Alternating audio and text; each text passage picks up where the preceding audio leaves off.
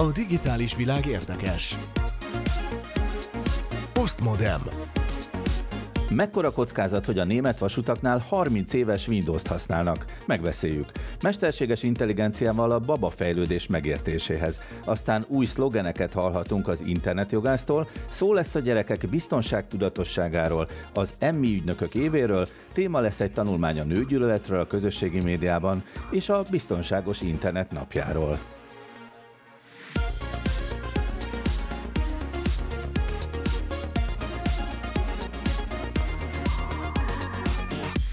Kellemes rádiózást kívánok a szerkesztő Kovács Tücsi Mihály nevében. A mikrofonnál Szilágyi Árpád.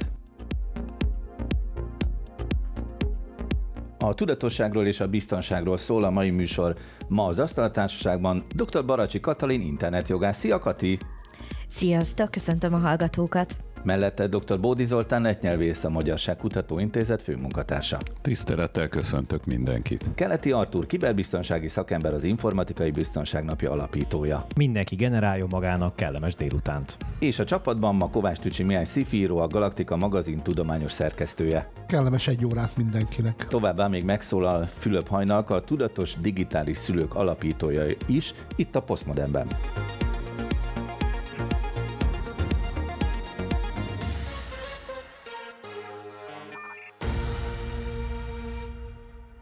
Most jön az a rész, amit Artur legjobban szeret a műsorban. Ugyanis ajánlom a műsorunk internetes felületeit.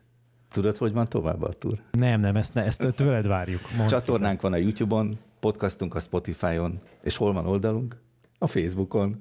Mindegyik csak egy kattintásnyi távolságra van, hogyha eljönnek a hallgatók a postmodern pont hu oldalra. Hogyha tetszik a műsorunk, akkor iratkozzanak fel a YouTube csatornánkra. A feliratkozás leírása is megtalálható a postmodern pont hu oldalon. Kerekasztal, ahogy előírta nekünk Kovács Tücsi Mihály. Óriási meglepetést okozott a német államvasutak egyik hirdetése, amelyből kiderült, hogy még mindig egy harminc évnél is régebbi programot, és több mint két évtizeddel támogatásuk lejártát követően futtatnak Windows három pont tizenegy-et. A hirdetésben rendszergazdát keresnek, a helyi és gyorsvonatok vezetői számára állapotinformációkat biztosító, értékes, megjelenítő szoftver karbantartására. Ez gyönyörűen szólt, nem? Értékes, igen. Értékes, állapot megjelenítő szoftver. Nagyon és figyelj, most jön, a, amin lebukik az egész hirdetés, a jelentkezőktől elvárás volt a legacy operációs rendszerek és ablakkezelők, különösen az em es-dé o es és a Windows for World Groups ismerete is. A legacy az ilyen örökség, tehát a múltból magunkkal cipelt, hozott, padláson fent tárolt operációs rendszer. Óriási. Ki na, emlékszik? Még, még poén is van benne. Na, ki emlékszik a három pont egyes Windowsra? Tücsi? Hogyne, még nekem még szerintem ö, telepítő lemezeim is vannak fönn a padláson. Flopin. Flopin, ötnegyedes flopin, egy a tíz vagy tizenkét darab volt. Annyi, igen, az alapverzió, az de alapverzió. Volt aztán több, több flop is változott. Hát én annak idején úgy kezdtem, hogy először egy em es-doszos gépen telepítettem föl, aztán a kilencven, utána sikerült a kilencvenötöt fölraknom, de már a kilencvennyolchoz fel kellett bővítenem a memóriát egy megabájtról négy megabájtra, hogy elfusson rajta a kilencvennyolc. Utána ezt a gépet használtam még kétezer-tízig egy konkrét feladatra. Tényleg? Igen, igen. Mert... vasutakat irányítottál vele? Gyakorlatilag igen. Tehát szerintem ugyanaz a, ugyanaz a helyzet volt nálam is, mint itt a vasutaknál. Egyszer írtam egy szoftvert egy konkrét feladat végrehajtására, amit utána sok éven keresztül csináltam, és nem volt rá szükség, hogy ez a program frissüljön, mert azt havonta egyszer néhány óra alatt meg kellett csinálni, tehát nem volt értelme frissíteni. Ezért azon az egy régi gépen elkocogott nekem még kétezer-tízben is, és teljesen jó voltam vele, amíg tartott ez az üzlet. Na hát pont ez történt, a, úgy tűnik a német államvasutaknál is. Igen, Jürgens még cé hatvannégy-en megírta a... Igen, pontosan. Egyébként én hallottam olyanról is, hogy egy amerikai középiskolában még Commodore Amigával irányítják a fűtést például, és ahhoz kerestek szakembert, hogy ezt hogyan lehet sem működtetni. Egyébként én emlékszem, hogy azért a Microsoft nagyon sokáig védte az em es-doszt, ugye nagyon körömszakadtáig, hogy az a legjobb operációs rendszer, és emlékszem, hogy abban az évben, amikor megjelent a Windows, és jött a váltás, akkor kiadtak egy egy ilyen dokumentumot, hogy most, most akkor Windowsra kell váltani, és abban szerepelt egy nagyon izgalmas kifejezés, egy nagyon érdekes kifejezés, tetszeni fog neked, Zoli, szerintem. Úgy próbálták leírni a helyzetet, hogy azok, akik, akik nem váltanak, azok a doszos csontváraikban reszkető rendszergazdák. Tehát ez szerepelt. Ez... Atya úristen, mikori lehetett ez? Nem, nem emlékszem, de olyasmi, hát amikor volt ez a Windowsos váltás, úgyhogy erre emlékszem, a doszos csontváraikban reszkető rendszergazdákban. Na, uraim, uraim, mivel a biztonságról van szó, hogy kicsit gondolkodjatok rajta, hogy miért volt probléma ez, hogy a három pont egyes Windows még most a kétezerhúszas években is működik, de előtte Katit hadd szólítsa meg, aki még valószínűleg a magyar nyelvet tanulhatta, amikor még voltak Magyarországon olyan gépek, amin a három pont egyes Windows futott. Mire emlékszel, Kati? A csattogó lep- lepkéjét tologatta még abban az időben. De most nem Katit hallottuk, igen? Az a helyzet, hogy ebben az időben még az informatika világa és szellemek se érintett, nem is gondoltam volna, hogy ezzel fogok foglalkozni. De lehet egyébként, hogy a német vasutak tudnak valamit, mert hogy az egész világon ez a fajta retro feeling van, akkor miért ne érné el az i té szakmát is? Jó, de Kati, most eltereled a szót. Láttál Windows három pont egyet, vagy nem, nem láttál? Nem láttam. Tényleg nem láttál? Tényleg nem. Akkor tényleg nagyon fiatal a hölgy ezek szerint, mert mi mindannyian láttuk, sőt használtuk is. Na miért olyan gáz ez, hogy még mindig három pont egyes Windows volt a vasutakban? Volt egy kulcsmondat benne, hogy távoli felhasználóként is működtetheti. Aha.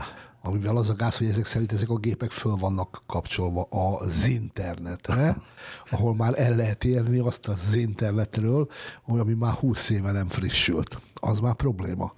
Mert hogy, van, hogy ott volt nekem a gépem a sarokban, amit havonta egyszer elővettem a szekrényből, bekapcsoltam, lefuttattam rajta a szoftvert, kikapcsoltam, visszaraktam a szekrénybe, az... Artúrt, Artúrra nézek, biztonságtechnikailag teljesen egy korrekt működő módszer. Alacsony kockázatú igen, probléma, igen.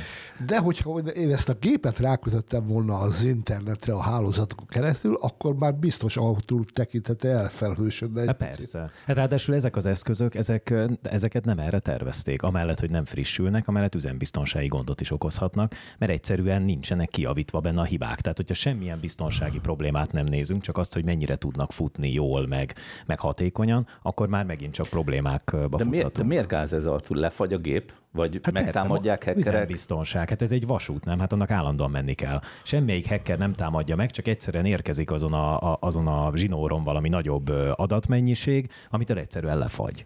Akkor azt próbáld meg kitalálni, hogy, hogy hogy bírta ki harminc évig ez a gép három pont egyes Windows. Ez, ez úgy szokott lenni ilyenkor, egyébként nagyon sok hasonló rendszer létezett, még nem Windowsok, hanem itt a Lotusok és egyebek, amelyeket, meg Koboltban megírt mindenféle dolgok, ilyen régi fejlesztések, amelyeket nagyon beleintegráltak, ha úgy tetszik, tehát nagyon mélyre bele logikáztak, beleraktak a rendszerekbe, és ezért nagyon nehéz őket kiszedni onnan. El tudom képzelni, hogy mondjuk egy vasút irányítási rendszernek a magja ez, senki nem mer hozzányúlni, hétszer huszonnégy órában működik. Egyébként nem olyan régen tértek át a flopikról, például a nukleáris rendszereknél még beszéltünk is róla, tehát, hogy nem sőt, észem, igen. Még most is használnak flopikat. Nem olyan régen az egyik ismerősöm mesélte, hogy repülés, repüléstechnikai rendszereknél még előfordul, hogy flopin visznek frissítéseket a rendszerbe, mert egyszerűbb, mint lecserélni nagyon drágán az összes repülőben a, azt a kis portot, ami, ami, ami most a ja, flopin. Persze, a repülőgépet sokkal könnyebb cserélni, hát az csak pár száz millió euróba kerül. Hát nem tudom, ami több tízezer dollár lenne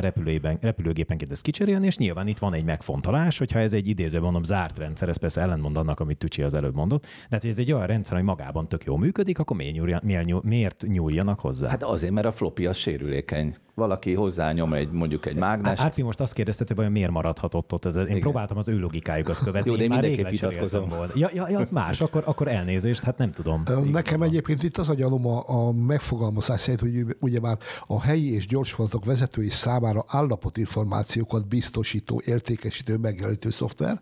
Valószínűleg az értékes szoftver azt jelenti, hogy már több mint harminc éves, de az az állapot meghatározó szerintem az, hogy, hogy te, az, Günther mikor van szolgálat? Várjál, előveszem a három pont egyest, a pénteken szombaton dolgozik negyvennyolc órába. És ez a rendszer jól működik harminc éve, mert pontosan lehet tudni, hogy Günther mikor dolgozik. Minek lecserélni drága pénzért? Nem biztos, hogy ez az állapotinformáció egy vasútnál, tehát egy német vasút. Hát figyelj, három pont tizenegy, és mégse késnek egy másodpercnél többet. Hát az is lehet, az is lehet, hogy nagyon precíz. Tehát, hogy ugye a németekről tudjuk, a precízek. Tehát lehet, hogy így nézték, hogy a három tizenegyes az precízebb, mint az utána jövő operációs. Én próbálok menteni a dolgot, de nagyon nehezen megy, mert nem nagyon tudok érveket felsorolni. De én is ezt akartam, hogy nem hallottunk az elmúlt harminc évben olyan óriási botrányról, hogy a német államvasutak megálltak mondjuk egy Windows miatt. Úgyhogy ez lehet, hogy azt igazol, hogy jól működött. Jó, igazad van, Árpi, de ez, ez olyan, mint az életbiztosítás, hogy azért nem kötök életbiztosítást, mert még nem haltam meg. Tehát, hogy tudod, tehát, hogy vannak olyan élmények, amiket nem lehet átélni.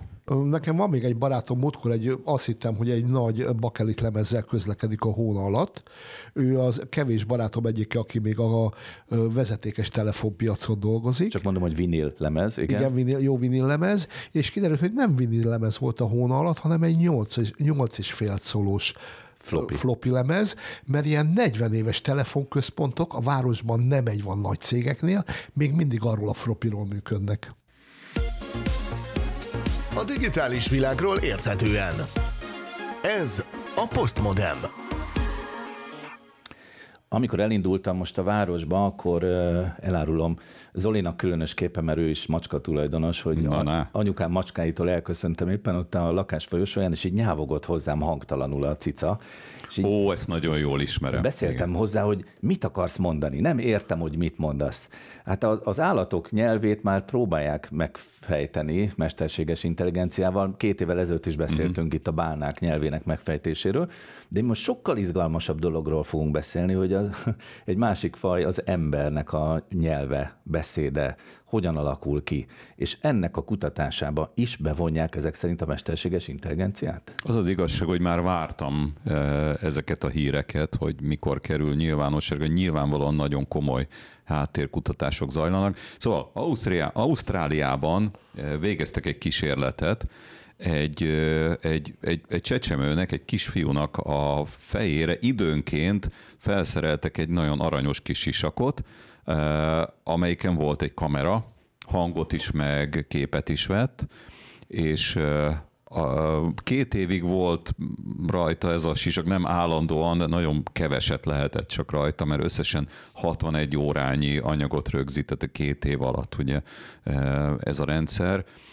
Ez egyébként egy gyenge pontja az egész kísérletnek, de mindegy. Neki is a fejlődéshez való joga megvan, úgyhogy le kellett időnként venni róla azt a szoros pántot, gondolom. Ne, hát természetes, nem, nem, nem is erről beszélek, hanem, hanem összesen a nyersanyag ennyi volt, ja. és ezt az egész, amit rögzített, azt egy mesterséges intelligencia rendszerbe helyezték el, vitték fel ezeket az adatokat. Mi volt ennek az egész kísérletnek a célja?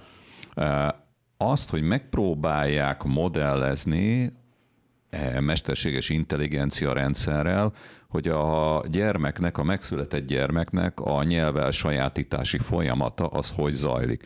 Tudnélik, a jelenlegi mesterséges intelligencia rendszereket egészen más irányból, más technológiával, más technikával, más logikával tanítják meg úgymond beszélni, tehát nyelvet használni. Ugye úgy, hogy több milliárd, több százmilliárdos ilyen, ilyen szövegszó mennyiségű adatbázisok, plusz még egy nagy nyelvi modell, ebből a kettőből összerak valamit a rendszer, egész jól uh, működik. A csecsemő pedig pontosan nulláról indul. Tehát semmi, semmilyen adatbázis nincs a fejébe, arra támaszkodhat, amit a környezetéből hall, illetve lát és tapasztal. De hát végül is a mesterséges intelligencia is nulláról indul.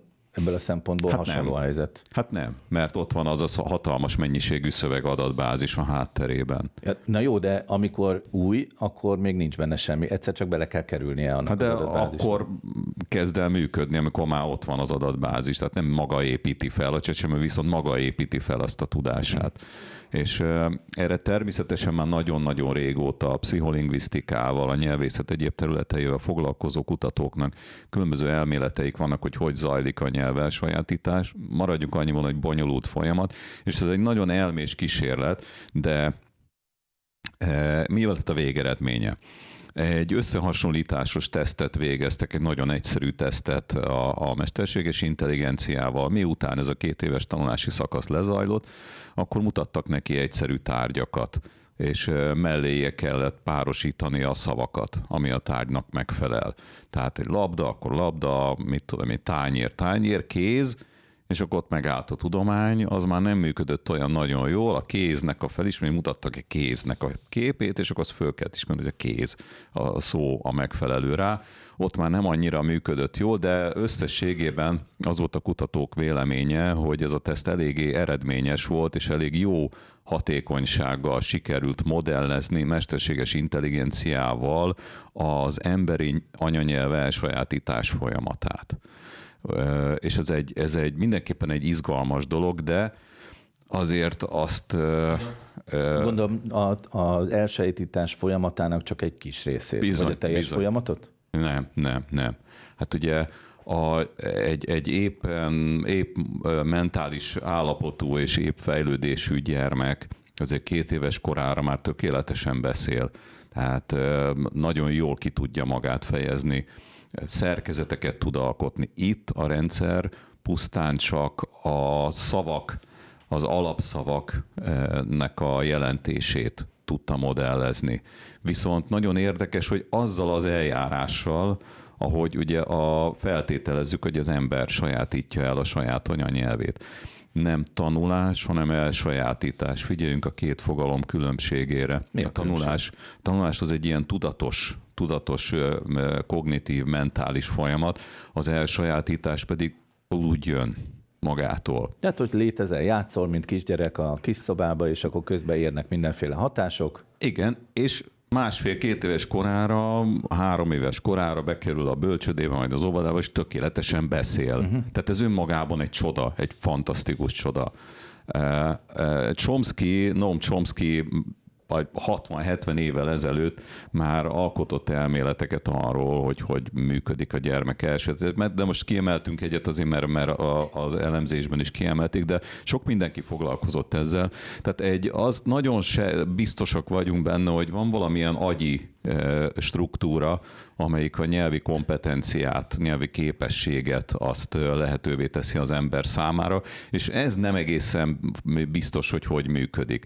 De az egészen tuti, hogy nem csak vizuális és akusztikus hatásokra tanulja meg a gyermek, a, a, vagy sajátítja el a gyermek az anyanyelvét, hanem ez egy nagyon komplex folyamat. A viselkedés, a környezetében lévő embereknek a érzelmi hatások. Az érzelmi hatások, ilyen egyszerű dolgok, a fizikai hatások. Megfogja, kettőt összerakja, az egyik kisebb, a másik nagyobb, az egyiket bele lehet rakni a másikba, egyik nehezebb, a másik könnyebb. Tehát ebből, ebből kész mondatstruktúrákat és szerkezet struktúrákat tud felépíteni. Ez a kísérlet erre értelemszerűen nem tudott kitérni, viszont a, a szavak jelentésének az elsajátítását egészen ügyesen tudta modellezni. De azért ne gondoljuk, hogy a mesterséges intelligencia ember módjára képes most már nyelvet elsajátítani. Azt mondtad, Zoli, az elején, hogy már nagyon vártad, hogy ez a kutatás megtörténik, illetve azt, mondtad, azt is mondtad, hogy csak egy kicsi szeletét sikerült most fel, feltérképezni, felfedezni ennek az elsajátítási folyamatnak. Igen. Csak röviden, mi az, ami még várható szerinted ezen a területen a jövőben? Szerintem óriási fejlődés lesz itt néhány éven belül, és ö, ö, sikerül majd nem csak a szavak, hanem a szószerkezetek és az egész mondatok és a nyelvi viselkedésnek a modellezésére is. A digitális világ érdekes. PosztmodeM. doktor Baracsi Katalin internetjogász a mai műsorban itt a, a hölgy tagja a társaságunknak. Egyébként most a biztonságos internet napjáról érkezett, majd erről a műsor vége felé még fogunk beszélgetni. Nagyjából évente szoktál erről nekünk beszélni, egyébként erről a biztonságos internetnapról. Talán egy ilyen eseményről vagy jogászkörökben terjedhettek el ezek az új szlogenek, amikről most hírszerűen be fogsz most nekünk számolni. Szlogenek, amik a biztonság területéhez kapcsolódnak?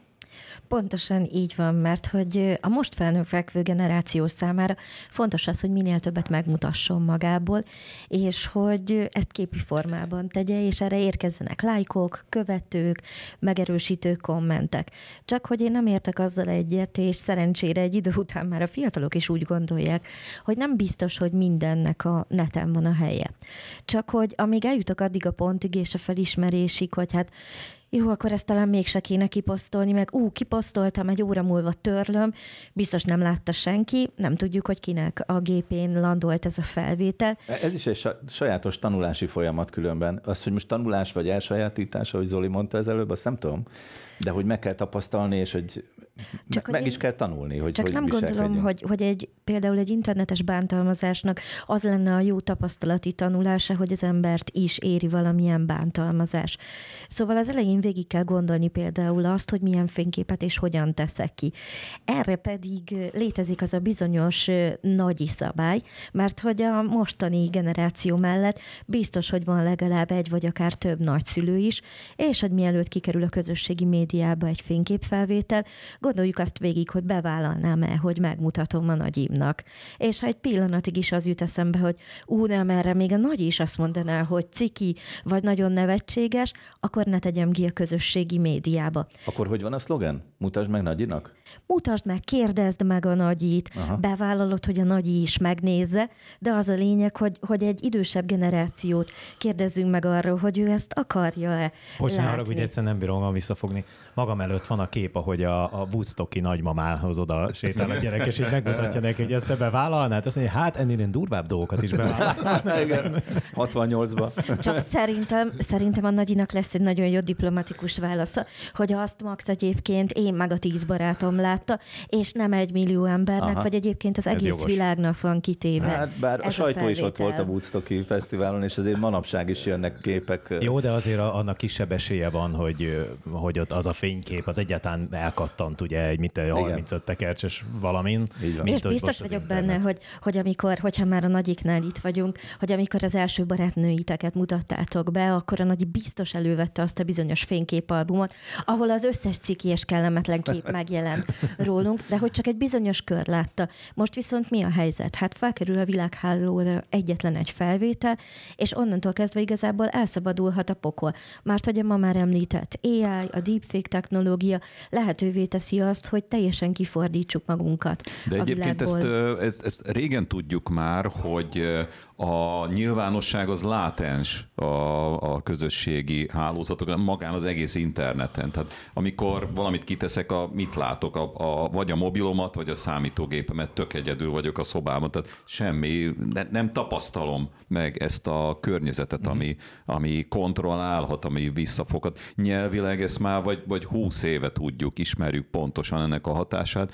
Ideje, hogy lassan a szocializációs folyamatban ugye már az egyéb viselkedési szabályokra is. Ezt, amit most Zoli mond, egy kicsit hadd fokozzam, és Katihoz címzem a kérdést, hogy oké, okay, hogy van ilyen tanulási folyamat, nagyinak mutassa meg, de azért vannak vásodkölykök, akinek hiába beszélsz, hogy mutassa meg. Pont a nagyinak nem akarja megmutatni, hanem mindenki másnak. Na, nekik mit mondasz?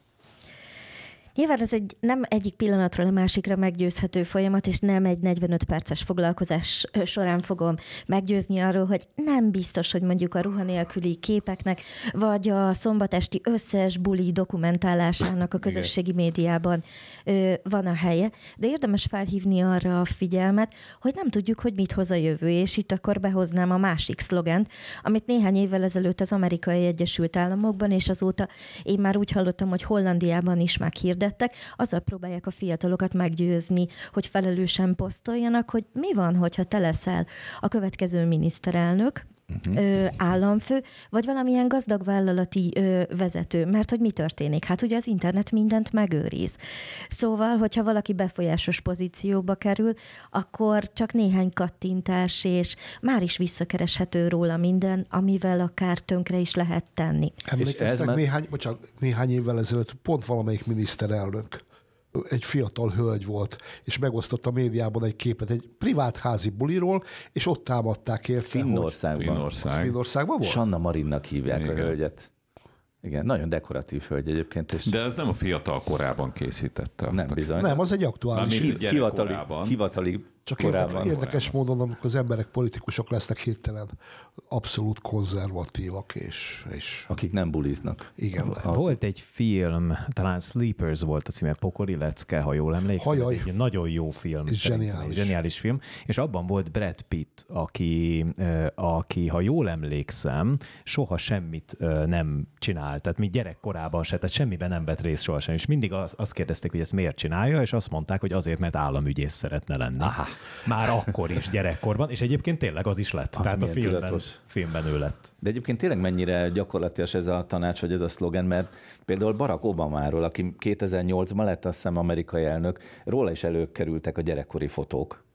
Úgyhogy erre tényleg igen, érdemes. Csak hogy bele sem gondolunk, és én még belefutok olyan diák közösségekbe is, amikor azt mondom, hogy és mit jelent a világhálón az, hogy mindenki látja ezt a tartalmat, akkor, amikor ezt így szépen szájbarágosan végigbeszéljük, akkor esik le, hogy úristen, akkor ez a mindenki a bárki, és akár olyan is, aki az én ellenségem lehet, aki engem nem szeret, vagy aki nem tudja, hogy én ki vagyok, és ki tudja, hogy mit fog ezzel a felvétellel készíteni. De Kati, akkor hol van, hol van ebben a határ? Most egy kicsit ilyen álkérdés teszek föl, mert, mert hogy most akkor egy, egy, egy, egy ma működő fiatalnak az lenne a, a, a modus operandi, ahogy neki élnie kéne az életét, hogy semmiről nem készül fénykép, soha nem kapcsoljuk be, az interneten semmit nem közlök, ha valaki esetleg fölemelné a kameráját, akkor kiverem a kezéből, tehát hogy hogy, hogy kell nem, ez egy bulin mondjuk? Nem, nem erről van szó, én nem a teljes tiltásnak a híve vagyok, hanem a felelős megosztásnak, ahol például be tudom azt állítani, hogy nem lett hozzá szólni a képemhez, nem lehet megosztani. Aha. Beállítom azt a baráti kört, akinek láthatóvá teszem ezt a felvételt,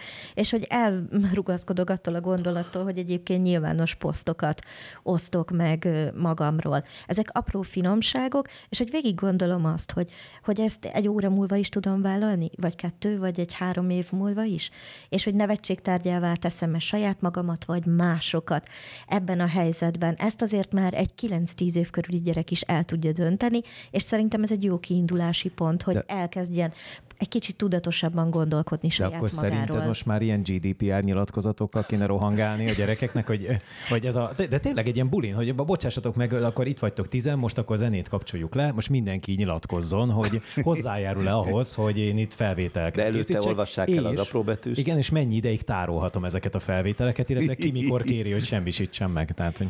Ez sajnos nem történik meg, pedig szerintem azért néhány helyzetben szerencsés lenne, de senki nem mászkál Bianco szülői hozzájáruló nyilatkozatokkal, aha, mert hogy tizenhat éves kor alatt mindenhez a szülő beleegyezése kell. Hmm. Megvan az ötlet. A Kati az előbb azt mondta, hogy ne legyen szájbarágos, legyen helyette szájberrágos. A digitális világról érthetően. Ez a PosztmodeM. A műsorunk alcíme ma a biztonság és a tudatosság, és az állandó hallgatóink megszokhatták, hogy Fülöp Hajnalkával, a Tudatos Digitális Szülők képviselőjével rendszeresen beszélgettünk ezekről a témákról. Hajni, kezdjük már onnan, hogy hol tartunk most ebben, különösképpen annak fényében, hogy ma a Színyei Mersepál gimnáziumban voltál, és ott is előadtál ebben a témakörben több más előadó mellett. Nagyon érdekes volt találkozni, huszonhat szakember volt, internetbiztonsági napot szerveznek ebbe az iskolában, azt hiszem a harmadik évem, volt egy elég komoly incidensük akkor a diákok és a pedagógusok között az internetes térben, és eldöntötték a tanárok, hogy az edukációval, hát egy tanár, hogy mit határozzon el egy ilyen magas színvonalú gimnáziumban, hogy tanítani fogják az etikus viselkedésre a tanulóikat, és így fogják megelőzni a problémákat, és gyönyörűen leképezték a hazai internetbiztonsági cénát, és a rendőrség képviselőjét kezdve a cyberbullying szakértőig, internetjogász, gamifikációs szakértő, játéktervező, nagyon sokféle szakembert hívtak. Volt olyan kolléganő, akivel arról beszéltünk, hogy egy applikációt fog a gyerekekkel csinálni az órán a mesterséges intelligencia, szorongás és egyéb témákban, hogy mire, milyen applikációt szeretnének tervezni. Volt olyan, aki társasjátékot játszott velük a internetes biztonságról, szóval nagyon sokféle volt.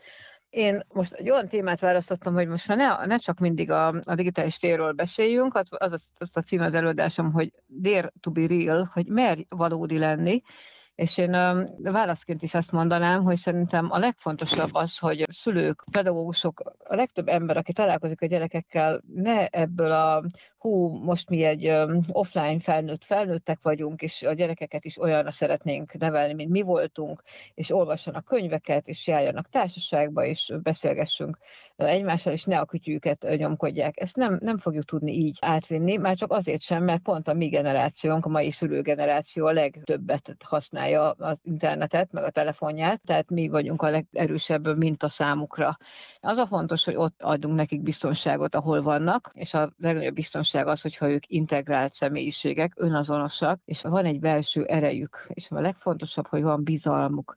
Tudjunk nemet mondani egy felugró ablakra, ne higgyük el, hogy az a nekünk író ember tényleg szerelmes belünk, mert van annyi belső tartásunk, meg belső önismeretünk, ezhez mind-mind a bizalomra van szükségünk, úgyhogy én azt javasolnám mindenkinek, aki internetbiztonságban szeretne a gyerekének, a szeretteinek, meg saját magának is jót, hogy az önismeretében és a, a saját belső tartásában erősödjön meg legelőször, az, afelé keresse a megoldást. Szóval módszerekben és ötletekben, meg tanácsokban nem volt hiány ma sem, és hát nyilván neked is van egy csomó jó ötleted, de mégis én most egy picit a másik oldalról kérdezném, hogy hogyan látod a gyerekek esetében, mekkora a gond, változott-e a helyzet, tehát tudatosabbak lettek-e a gyerekek, vagy ugyanolyanok? Szerintem ők tudatosabbak, már egyrészt sokkal több időt töltenek az online térben. A könyökükön jön már ki ez a, a internetbiztonsági téma, nagyon sokat tudnak is róla, benne van a mindennapjaikban, digitális kultúrában is tanulják,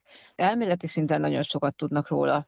Az, hogy az internetes térben sokat vannak együtt, és bullingolják egymást, internetes bántalmazásban vannak, a fizikai valóságban is beszólogatnak egymásnak, sokszor nem éppen kellemes az osztályban a hangulat, meg az iskolában, ez ugyanakkor jelen van. Tehát hiába tudják, hogy mit kellene, nem viselkednek úgy, mert egyrészt gyerekek nem tudják még úgy az érzelmeiket szabályozni, másrészt nekik még ez teljesen benne van, ez egy gyerekes viselkedés, hogy megérdemelte, úgy kell neki, ő kezdte, stb. Tehát ezeket a viselkedésbeli nem előrevívő dolgokat nekünk felnőtteknek kell, főleg a jó példánkkal és az osztályban lévő jó hangulat kialakításával leépíteni. Úgyhogy én azt vannak gondolom, ilyen hogy sikeres ez... példák leépítése? Igen, akkor vannak, hogyha az osztályban sikerül egy jó közösséget építeni, kirándulással, sok együtt töltött idővel, egymáshoz kapcsolódással, közösségépítéssel, tréning gyakorlatokkal, tehát hogyha erre van egy elhivatott tanári közösség, akkor ez nagyon, nagyon jól tud működni. Amire szükségük van szerintem az, hogyha mondjuk kirédzselnek, tehát kiborulnak egy játéktól, vagy kiborulnak attól, hogy valaki mit mondott nekik, vagy milyen képet küldött nekik, akkor legyen ott egy, egy valódi ember, akihez hozzá odafordulhatnak, és akitől kérdezhetnek. Én ezt javasolnám, hogy nézzük meg, hogy mivel játszanak a gyerekek, milyen programokban vannak benne, miért játszanak, ezerféle okból lehet játszani. De valaki versengeni akar, valaki angolul akar tanulni, valaki lövöldözni szeret, és azt szereti, hogyha mindenféle technikákat használhat, valaki a stratégiákat szereti kipróbálni, valakinek egyszerűen tetszenek azok a színes kosztümök, amiket hordanak. Nagyon sokféle motivációja van egy gyereknek. Üljünk le mellé, töltsünk vele időt, ha már adtunk neki készüléket nyilván, akkor törődjünk vele. Ha pedig nem, tíz éves korig legjobb, hogyha nincs képernyő előtt a gyerek, vagy ha van, akkor velünk együtt fedezze fel a digitális világot, akkor pedig mindenféle fizikai aktivitásba vonjuk be. Érezze a saját kompetenciáit, legyen önbizalma. Most megkérdeztem a gyerekektől a Dare to be real, legyél, merjebb a valóságban lenni jegyében. Mindenki tudta minden applikációt, mindenki tudta az összes á i eszközt. Ez, ez nekem nem volt újdonság. Akkor elkezdtem megkérdezni tőlük, hogy ki tud tüzet rakni, ki tudja megkülönböztetni az ehető gombát a nem ehetőtől, ki tud egy egyszerű ételt megfőzni, ki tud újraéleszteni. Látni kellett volna a gyerekek arcát, hogy fölragyogtak, hogy fú, micsoda kérdések, két kézzel jelentkeztek, majd kiestek a székükből, büszkék voltak rá, hogy tudnak ilyen dolgokat, és nagyon lehetnek is büszkék rá azok a gyerekek, akik egy erős gimnáziumba járnak, ahol csak a fejükkel dolgoznak. Kiérteni vélem akkor, hogy a digitális világ mellett, vagy talán a digitális világban való eligazodáshoz jól jönnek az analóg világ módszerei is. Csak is, csak is, csak is az analóg világból jövünk, mert az egész idegrendszerünk csak az analóg világra van kialakítva, és az idegrendszerünkre épülnek a kognitív folyamataink, a megismerés, meg minden. Tehát, hogyha nyugodtak vagyunk, ha önazonosak vagyunk, hogy az idegrendszerünk kész befogadni az információkat, akkor fogunk tudni tanulni, és megtanulni ezeket a hova kell kattintani, mit kell csinálni, és le fogjuk tudni akkor tenni a telefont.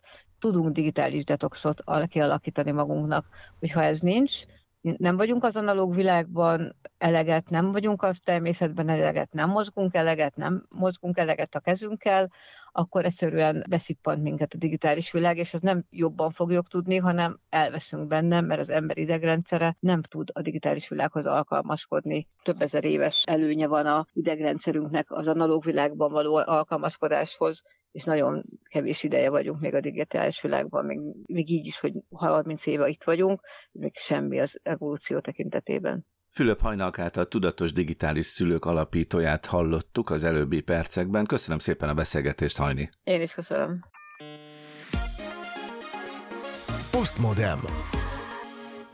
Sorra készülnek a kutatóintézeteknél a felmérések a mesterséges intelligenciáról, és ezek alapján úgy tűnik, hogy a Z-generációban, tehát a legifjabbak körében csökken a félelem az em-ivel kapcsolatban, és azt gondolják, hogy most már a hétköznapok részévé vált a mesterséges intelligencia, úgyhogy nem félnek attól sem, hogyha majd együtt kell dolgozni az á í-jal, mesterséges intelligenciával. Na hát ebből következik az, hogy az idei év az á í ügynökök éve lesz, de rögtön akkor Keleti Artur beszéljük meg, hogy itt milyen ügynökökről van szó, mert nem a magyar értelemben vett titkos ügynökök, meg, meg milyen porszívó ügynökök. Tehát igen, nem? Hát nem mondtam, hogy titkosak, tehát csak sima ügynök, ugye? De az ügynökhöz nálunk hozzákapcsolódik a titkos. Ja. Nem? Akkor hibáztam valahol. Ez jó, hogy most mondjátok, mert nem kellett volna. Igen, valóban lehet, hogy talán itt a műsor előtt beszélgettünk verziókról, hogy a segéd talán egy jobb kifejezés, hmm. bár az sem teljesen fedi a dolgot, mert ugye az ügynöktől elvárunk egyfajta önállóságot. A segédek, mondjuk a segédektől is, csak nem, csak igen, nem szoktuk megkapni. Segéd. De azt hiszem, hogy főleg Amerikában az ügynök az, az inkább jelent, tehát többet jelent, hogy hivatalnokot is jelent, mert ügynökségek vannak, igen, hivatalnokok agent, helyett. Meg agency az egy ismert kifejezés. Sőt, az önállóságot is így, így hívják, van. Az agency-t, tehát igen, hogyha valaki igen. önállóan képes cselekedni uh-huh. saját maga. Tehát most arról van szó, hogy a, az OpenAI és sok más mesterséges intelligencia kutatással foglalkozó nagy big tech cég, az azt mondja, hogy a kétezer-huszonnégyes év az valójában a, ezekről a segédekről fog majd szólni, mesterséges intelligencia segédekről, ami azt jelenti, hogy mindenkinek meg lesz ez a bizonyos segédje. Még az Apple-nél is lehet látni, most nemrég csináltak egy nagyon érdekes akvizíciót, meg egy domainfoglalást, és akkor ilyen, ilyen kis apróságokból rakják össze a szakértők a képet, hogy valószínűleg hamarosan érkeznek azok a segédek, amelyek segítségével, vagy asszisztensek, amelyeknek a segítségével a mobileszközünkön, meg a számítógépünkön tulajdonképpen megmondhatjuk az a mesterséges intelligenciánk, hogy mit szeretnénk megcsinálni, és ezt fogják végrehajtani ezek az eszközök. Nagyon intelligensen. Sokan azt mondják, hogy az operációs rendszerek helyét is át fogják előbb-utóbb venni ezek, a, ezek az ügynökök, segédek. Én még egy kicsit belekapaszkodnék itt a nyelvi oldalába a dolognak, mert tényleg húsz-huszonöt éve már beszélünk ilyen asszisztensekről, amik mobiltelefonokba beköltöztek. Az is egy másfajta asszisztens volt. Tehát mint hogyha... Hát, bocs, bocs, bocs, hogy beleszólok. Igen, tehát, de nekünk nem ezt ígérték. Tehát azok az asszisztensek, akik beköltöztek a telefonunkba, az, azokról azt ígérték, hogy majd mindent megoldanak helyettünk, de nem oldanak meg semmit. Tehát, hogy kéri az ember, és csak azt mondja, hogy fogalma nincs, hogy miről van szó, nem tudja megoldani. Meg nekem meg kellett csinál. A naptári bejegyzést bepötyögni a telefonon, tehát nem, nem egy asszisztens. Nem, megmész az autóban, szólsz neki, hogy csináljon valamit, tök más csinál, akkor ezen fölbosszantja magát az ember, szóval nem működik jól. Tehát itt a kifejezés az egyre jobban igazodik a való életben működő asszisztens hát, irányába. Amit eredetileg szerettünk volna, aha. és nem csak egy ilyen, ahogy az angol mondja, slideware, hogy létezik leírásban, de valójában nem működik. Na de, hogy rákanyarodjunk egy kicsit szorosabban a témára, úgy tűnik, hogy az új generáció, tehát az E-generáció az nem csak, hogy nem fél a mesterséges intelligenciától, ahogy például a mi generációnk azt mondja, körülbelül a fele a generációk, vagy inkább a többsége azt mondja, hogy fél attól, hogy a mesterséges intelligenciának a hatásai azok rosszabbak lesznek, mint az előnyei, mármint hogy a rossz hatásai.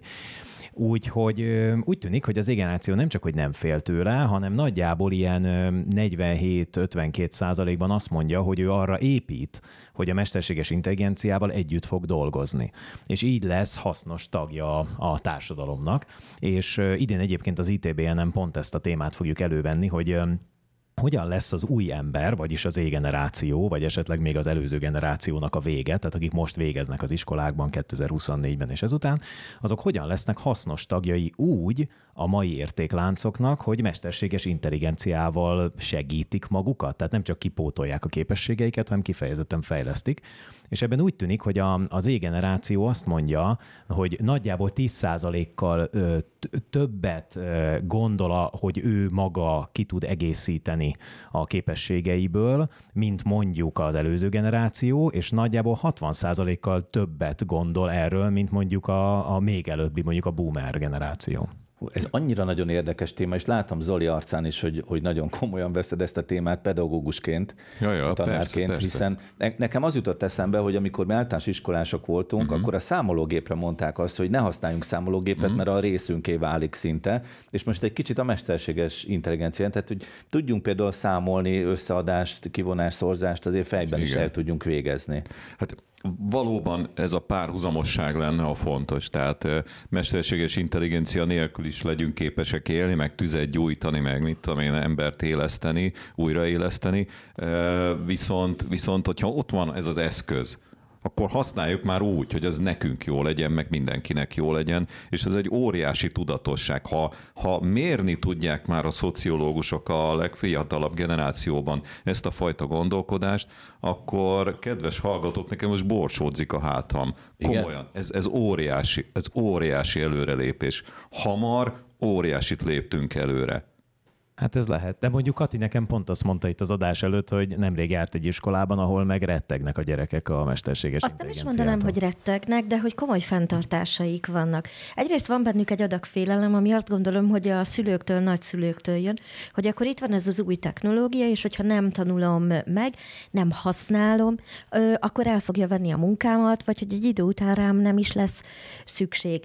És ami aggasztja őket, hogy most már annyira nem lehet hinni a szemünknek és a fülünknek a sok-sok éjjel átitatott mindennel kapcsolatban, hogy egy folyamatos kétkedés és kétség van bennük, és azt mondja, hogy, hogy az az energia, amit arra fektet, hogy mondjuk megkülönböztessen egy valódi és egy valótlan tartalmat, hogy ez annyira idegörlő, hogy már nem is látja azt, hogy ó, és akkor tényleg egyébként besegíthet a házi dolgozat elkészítésében, vagy összerak egy táblázatot. Úgyhogy ezek szerintem teljesen jogos félelmek ezzel kapcsolatban, meg azért az úgy annyira furcsa lenne, hogy akkor eddig arról beszéltünk, hogy majd lesz avatárom, meg hogy a játékban ezt már kiélhetjük, de akkor kötelezőek lesznek a mesterséges intelligencia használat, és kell, hogy a személyiségemnek legyen egy á i oldala? Valószínűleg igen, de nem kötelező lesz, hanem mindenki fogja csinálni. Tehát ahogy annak idején voltak digitális nomádok, ugye, a, amiben egyébként az előző generáció megint nem fért bele, tehát ők ilyen di- digitális emigráltak voltak a digitális nomádok között, akik már úgy nőttek föl, vagy digitális, bocsánat, benszülöttek, rosszul igen, mondtam, digitális benszülöttek. Igen. Most például úgy néz ki, hogy az á i benszülöttek jelentek aha. meg, tehát akik, akik már ezt készségszinten kezdik el használni, számukra az előző generáció az, aki egy kicsit olyan te csak okostelefont használsz készségszinten, én viszont már mesterséges intelligenciával készítettem a dolgokat, és bocsánat, csak egy ilyen statisztikát akarok itt idézni, hogy negyvennyolc százaléka ennek az új generációnak, sőt, még az előző generációban is ötvenkét százalék úgy gondolja, hogy kifejezetten előre fogja vinni a karrierjét és a képességeit az, hogy mesterséges intelligenciával tudja kiegészíteni, fejleszteni a tudását. Azt akartam tőled kérdezni, Artur, hogy nincs szükség valami ilyen korhatára, mint a Facebooknál, hogy tizennégy év alatt nem lehet regisztrálni, meg vannak még hasonló ilyen megoldások, hogy egy bizonyos életkorig, amíg tanulják a nyelvet, a mindenfélét. Hát valami... ez egy nagyon jó kérdés. Épp, épp idefele jövet édesanyámmal, ez volt a telefonbeszélgetésünk témája, hogy nagyon nehezen tudjuk megmondani, hogy hol van ez a bizonyos határ. Mert, mert egy bizonyos ponton túl viszont nem fogsz á i benszülöttet csinálni a gyerekből, hogyha ha nem tudja, akkor, ki, akkor ki, kirekesztődik. És például most jelentette meg az OpenAI ezt a fantasztikus videógeneráló képességét, gyakorlatilag pár órával ezelőtt jelent meg, ami egy darab Szóra. beírt, a Szóra, így van, egy darab beírt prompt segítségével, egy mondat segítségével szinte tökéletes videót készít valamiről. Ez egy olyan képesség, amivel szerintem a gyerekek rengeteget tudnak kezdeni. Nagyon sok mindent meg tudnak tanulni ezen keresztül. Gondoljuk csak az végig, hogyha úgy tanulnak meg egy tárgyat, hogy videókat készítenek róla, és akkor egymással versenyeznek, hogy ki tud jobb videókat készíteni. Tehát egyszerűen nem tudom elképzelni, hogy hol van ez a korhatár, amit keresel. Ki szeretné látni, amit most Artur mondott, és betöltötte a tizennégyet, az jöjjön a Facebookra, és keresse meg Keleti Artur oldalát. Vagy a, a, vagy a YouTube, YouTube-on is vagy meg lehet találni. Igen, igen. Tegnap nem, meg, fáradtságot nem kimélve éjszaka vég fölvettem róla egy videót. A digitális világ érdekes. PosztmodeM. Hát maradjunk még egy kicsit a Z-generációnál. Vajon fogékonyak-e a káros tartalmak befogadására? Talán erről is szól felmérés, Kovács Tücsi Mihály, vagy a, csak a közösségi média ajánló algoritmusai vannak rájuk káros hatással? Hát itt foglalkoznak ők már mindennel. Tehát ez most egy pici szegmens lett, most egy olyan kutatást mondtam. A University College London csinált egy olyan felmérést, hogy arra voltak kíváncsiak, hogy maguk a közösségi médiában a különböző ajánló algoritmusok mi szerint válogatnak, hogyan kezdik el, egy szűz felhasználó esetében milyen ö, filmeket ajánlanak. Itt konkrétan most kiszúrták maguknak a TikTokot, regisztráltak, mint teljesen új felhasználó, és elkezdték nézegetni azokat a videókat, amit az algoritmus felajánlott. És ö, az első szempont, ami fontos, hogy voltak közben olyan tartalmak is, amelyek hát finoman szólva hagynak kívánni magukat maguk után. Például? Például, hogy nőgyűlölő tartalom, aha, vagy hasonló, vagy ilyen botrányos. Vagy... De ezek képek, tehát ilyen nagyon erős hatások, vagy pedig csak ilyen megjegyzések? Ebből a szempontból gyakorlatilag mindegy, hiszen manapság, hogyha az van, hogy ha nem, nem éppen sokkolással próbálnák ezt be, hanem egy vicces videóként próbálják eladni, akkor pont annyira fogékony lehet rá valaki. És itt, hogy nézték a videókat, hogyha valaki elkezdett nézni egy ilyen videót, akkor utána az algoritmus egyre gyakrabban ajánlotta, és kiderült, hogy négy nappal később, vagy négy órával később már ötször gyor, többször ajánlott ilyen videókat, mint, mint, mint egyébként korábban. De ezt én például én is felfigyeltem erre a dologra, hogyha, tehát ez az ajánlat azt fogja nézni, hogy én mit nézek. És én egyszer megnéztem egy olyan videót, amiben azt mondja, jaj, de jó pofa, hozzák a tortát, fújd el a tortát, és amikor a tortát ízi, akkor puff, az arcába vágták a tortát. Ez egyszer humoros. De az elmúlt két hónapban szerintem hat-hétszáz ilyen videót dobott föl elém, és már éppen azon kezdtem meg gondolkozni, hogy van-e olyan szerencsés ember ezen a földnevű bolygón, aki úgy kap születésnapi tortát, hogy nem rögtön az arcába kapja, hanem egyből elfújhatja, és nagyisten eszik belőle, és nem csak a habot kapja. Egyébként, bocsáss meg, a TikTok az ebben világhíresen rossz. Tehát ők olyan körülbelül kilencvenöt százalékát ebbe a bizonyos buborékba fújják bele. Tehát, hogyha valami neked tetszik, akkor kilencvenkilenc százalékot ilyet fogsz kapni, a maradék öt százalék meg hirdetés. Tehát, hogy ezzel szemben például a YouTube az egy kicsit jobb, az ilyen hetven százalék környékén van, tehát, hogy ott azért belefújhatja a szél az embernek a, a, a számára érdekes dolgokat, olyanokat is, amit nem látott a buborékjába.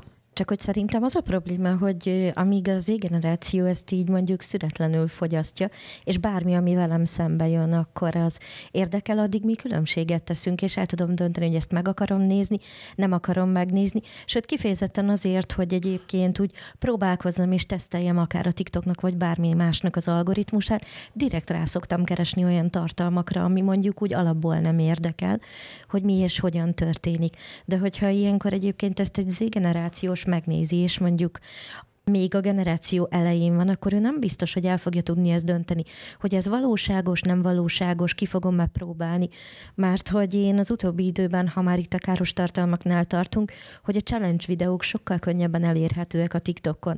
Szóval egy szülő hátradől, igen, ú, megkímélem az erőszakos, meg horror tartalmakról, Tól, de hát nem kell ezt csinálnia, fölmegy a TikTokra, és kettő másodperc múlva láthat ilyen tartalmat, amiről elhiheti, hogy ez valóságos, sőt, még nekem is ki kell próbálni.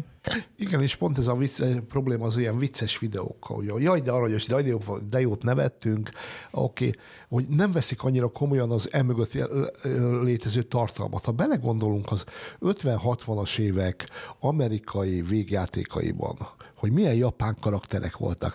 Mindegyik ilyen picike, butával, ilyen hülyén beszélt, és egyébként pedig egy ilyen ütődött karakter volt, és mindenki csak röhögött rajta. És hogyha ez alapján állítunk föl egy képet, Egy, egy nemzetről, egy országról, ahol több száz millióan laknak, akkor az nem egyező. Tehát évtizedekig tartott, amíg ez a káros jelenség eltűnt például az amerikai filmekből. Ezt a hatást akartam még tőled kérdezni, hogy vajon, mert ugye ezt mérték, hogy van-e káros hatással, de hosszú távon alakulnak ki igazán az ilyen hatások, nem? Igen, tehát ez, ez nem egy olyan egyszerű, mint minden mérés, mindig valamire koncentrál, és hogy ez mennyire pontos, mennyire lehet általánosítani, és mennyire lehet kibővíteni, ez nem egy egyszerű kérdés. De itt is arra már felfigyeltek, hogy a Z-generációhoz tartozó fiatal fiak az idősebb generáció tagjainál nagyobb valószínűséggel gondolják például azt, hogy maga a feminizmus az káros. Tehát érdekes módon torzulnak az ilyen jelentések, pont az ilyen nem egészen komolyan vehető, nem egészen, ö, nem is tudom, hogy fejezzem ki Pici. magam. Igen, tehát, udvarias? Igen, igen, tehát az ilyen anyagok miatt tevekül. Nem erkölcsös. Az erkölcsi tartás, az erkölcsi mércéről beszélünk, és a nyilvánossághoz fordulóknak az erkölcsi, eh, hogy mondjam, felelősségéről. Ezt értem, csak um, itt azért van egy olyan kérdésem, hogy ezek a rendszerek, a normarendszerek, erkölcsenség, uh-huh. egyéb rendszerek, ezek egyrészt változnak. Természetesen. A társadalmi maga is változtatja ez őket. Ez is igaz. Tehát itt igazából ez a ki a, a norma csősz, az kivált itt a, ezek az változnak, egész, viszont uh, uh, hát, hogy mihez viszonyít, ami, ami nekünk poén, azt lehet, hogy ők meg elhiszik. Azt értem, csak kimondja meg, hogy mi az, ami nem poén, mert az látszik, hogy ilyen, ilyen izéket... Hát mondjuk a jogalkotók, na, csak, a, így, a csak Isten így első... mentsen meg minket. Csak mert... így első körben, tehát hát... hogy, hogy nyilvánvalóan azért, tehát hogy a társadalmi keretek között az erkölcsi szabályoknak a gyakorlati megvalósítását a jogszabályok ö, generálják. Tehát, hogy ez egy általános megállapítás, ahhoz próbálja magát mindenki tartani, és az élet, a digitális technológia pedig felülírja. Te jogász vagy, ugye? Tehát nyilván én most nem fogom egy jogásznak azt mondani, hogy ez is csak egy normarendszer, de akkor is már kimondtam. Tehát a jog is csak egy normarendszer, és az egyfajta gondolkodásmód. Igen, tehát pont nagyon küzdködik most a társadalom azzal, hogy változtassunk a régi normákon, és alkalmazkodjunk a normalitáshoz. És itt a hol a határ, ki tudja. A digitális világ érdekes. PosztmodeM. Hát még nagyon kevés idő maradt itt a műsor végén, de a Biztonságos Internet napjáról mindenképpen beszélünk, mert idén húsz éves ez a rendezvény, és idén is megrendezték. Baracsi Kati onnan jött. Mi volt most idén a Biztonságos Internet napján?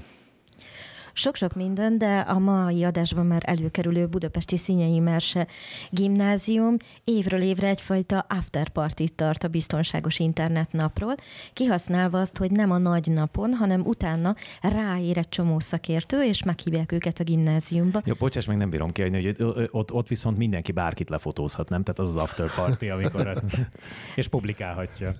Ez egy nagyon érdekes dolog, mert nagyon sok fénykép is előkerült, de leginkább a gimnázium diákjai fotóztak, akik biztosítottak minket, hogy előzetesen meg fogják szűrni, hogy mindenkiről a legelőnyösebb kép kerüljön ki. Hát ez valószínűleg nagyon megnyugtató lehet. Kati, nagyon röviden, körülbelül három-négy mondatban mondd el, hogy mi az, ami számodra a legizgalmasabb volt az idei napon? Az, hogy nagyon sokat kérdeztek a diákok. Tizedikes, tizenegyedikes évfolyamoknak tarthattam beszélgetést a cyberbullyingról, a netes bűncselekményekről és a gyűlöletbeszédről, és hogy nem arról volt szó, hogy akkor jó, most ott ülünk és befogadom az információkat, hanem kérdeztek, figyeltek, és olyan gyorsan elteltek ezek az idők, hogy hú, és akkor menjünk a következőre, de még simán maradtak volna.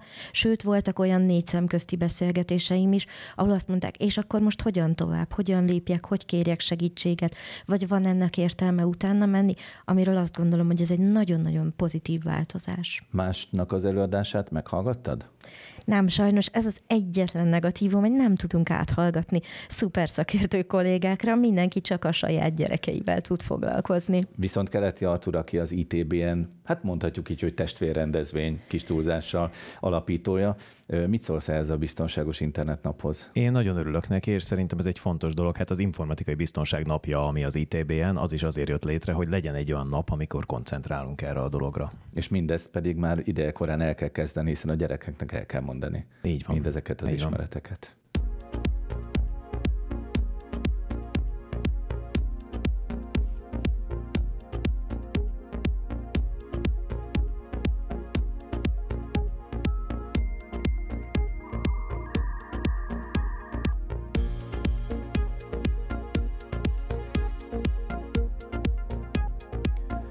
Eddig tartott a mai PosztmodeM, köszönöm a részvételt Baracsi Katalinnak, Bódi Zoltánnak, Keleti Arturnak, Kovács Tücsi Mihálynak és a hangmester kollégánknak Pozsonyban, Pasi Líviának. Jelentkezünk egy hét múlva, viszontlátásra a YouTube-on, viszonthallásra a Pátria Rádióban. Szilágyi Árpádot hallották.